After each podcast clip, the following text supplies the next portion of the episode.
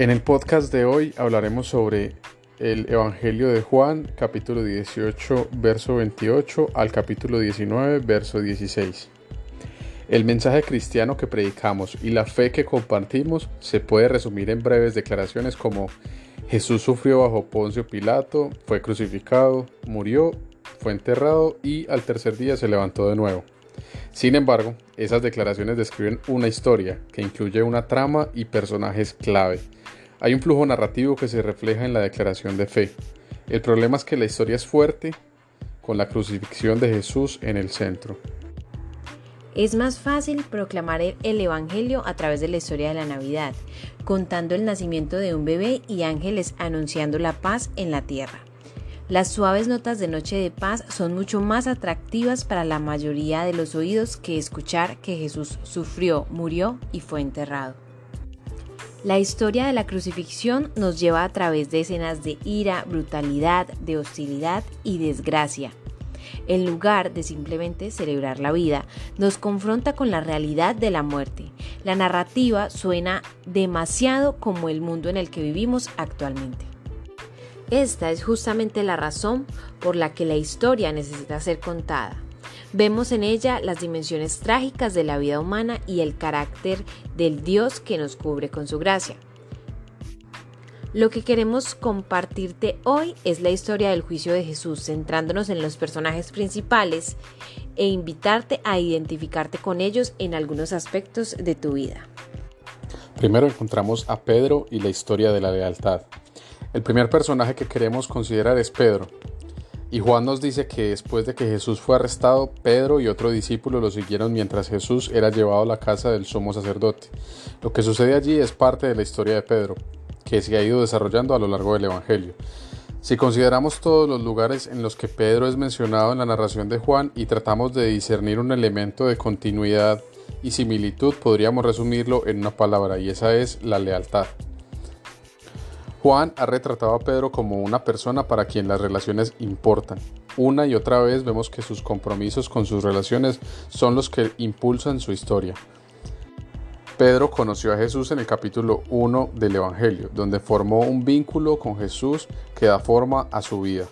Se puede ver la historia que se desarrolla cuando Jesús ofende a la gente llamándose a sí mismo el pan de vida, a quien la gente debe comer y hay muchos que se alejan de Jesús, pero Pedro no lo hace. Esta relación importa, así que cuando Jesús pregunta si él y los demás también desean irse, es Pedro quien dice, Señor, ¿a quién iremos si solo tú tienes palabras de vida eterna? Pedro comete errores, por supuesto, todo el mundo lo hace, pero para Pedro los errores se cometen con la mejor de las intenciones. Se suponía que la historia no iba a terminar así. Se suponía que la lealtad de Pedro continuaba hasta el fin. Las relaciones importan. Entonces, ¿por qué fallar a estas alturas? ¿Era miedo? Y si es así, entonces, ¿por qué no, abandonó a Jesús en el jardín bajo las antorchas ardientes de los soldados con sus armas? ¿Por qué quebrarse ahora en las sombras cuando las únicas personas que miraban son los sirvientes? La historia de la lealtad se convierte en la historia de la negación. La historia del compromiso se convierte en la historia del fracaso. Realmente no puedes consolarte tratando de racionalizar las acciones de Pedro, porque simplemente hizo lo que cualquiera de nosotros haría. Eso solo hace que la historia sea más dolorosa. Resulta que Pedro no es excepcional, es demasiado típico. Lo que siempre pasa en las relaciones humanas que no se suponía que terminarían de esta manera. Y cuando fracasan, las nobles historias que contamos sobre nosotros mismos se rompen. Como Pedro debemos decir, yo no soy así, no lo soy, no soy quien crees que soy. El segundo rol es el de los líderes judíos y la historia de los principios. A muchos de nosotros nos resulta difícil identificarnos con este grupo. Las impresiones comunes de ellos son bastante negativas. Asumen que las autoridades son inescrupulosas o demasiado legalistas, pero desde ese punto de vista es mucho más fácil culparlos que identificarse con ellos. Pocos de nosotros queremos ser vistos como legalistas, pero a la mayoría de nosotros nos gustaría ser conocidos por tener principios. Nuestros principios implican un compromiso de hacer lo correcto, de ser fieles a nuestras propias convicciones, y eso ofrece una manera de considerar el papel de las autoridades judías en el Evangelio de Juan.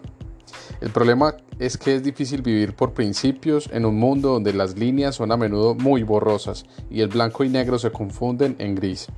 La popularidad de Jesús hizo que fuera difícil descartarlo y sin embargo los administradores romanos se iban a poner nerviosos si encontraban que Jesús estaba fomentando un derrocamiento de su gobierno. Hicieron lo correcto al no entrar en la sede de Pilato, ya que allí podían volverse impuros y luego no podían comer la comida de la Pascua. Cuando Pilato les preguntó por qué no hicieron justicia con Jesús, ellos mismos Nuevamente hicieron lo correcto. Ellos dijeron, no se nos permite dar muerte a nadie. Bajo la administración romana sería correcto que el poder gobernante pronunciara la sentencia. Cuando Pilato necesitaba una razón para actuar, dijeron, tenemos una ley y por esa ley es correcto que muera, porque se ha hecho él mismo el Hijo de Dios. Se suponía que la historia de estos líderes era la historia de los buenos principios, de hacer lo correcto, pero al final hicieron lo que querían. ¿Y qué les costó? Todos sus principios. En el esfuerzo enseguecido por mantener su integridad, la pierden de la peor manera. Mientras imaginaban que eran fieles a sus convicciones, crucificaban a Jesús. En tercer punto tenemos a Pilato y la historia de la ambición.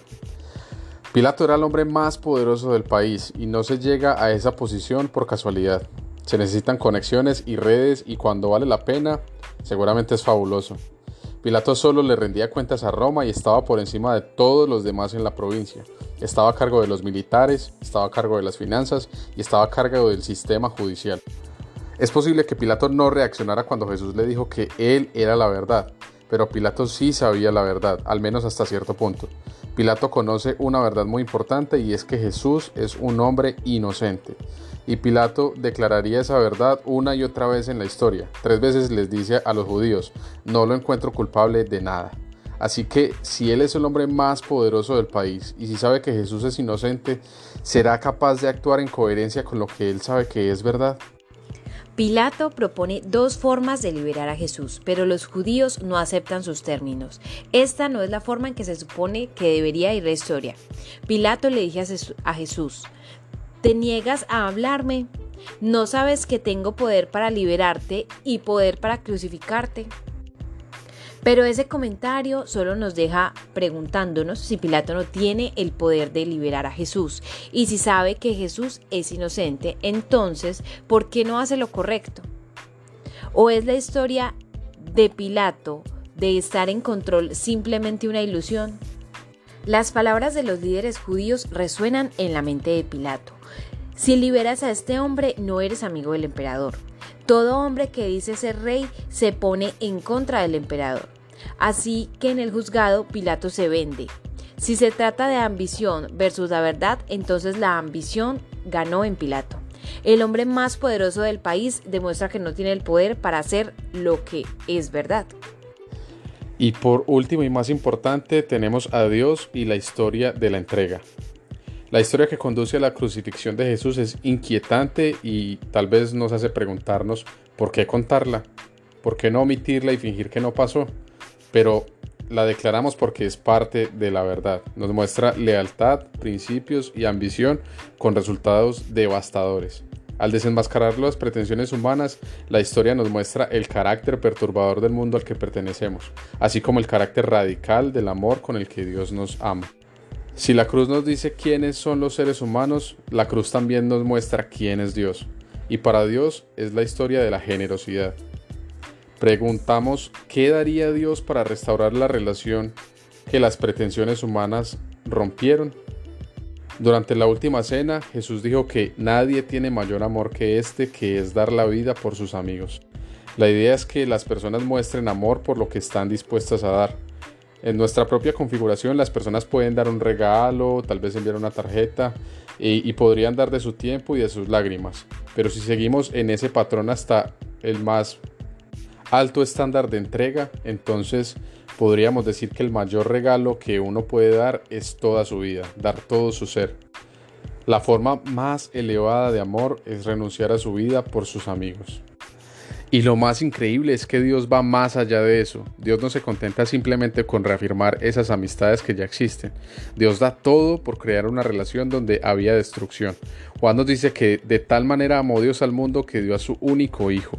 Y esta no es una historia en la que Dios simplemente amó al mundo de los cielos azules y puestas de sol resplandecientes, o en la que Dios amó al mundo de las suaves brisas y las flores primaverales. La historia de la crucifixión es que Dios amó tanto al mundo que lo rechazaba, que lo pisoteaba y que lo ignoraba, que dio a su único hijo para ser crucificado con el fin de traer ese mundo de vuelta a una relación consigo mismo.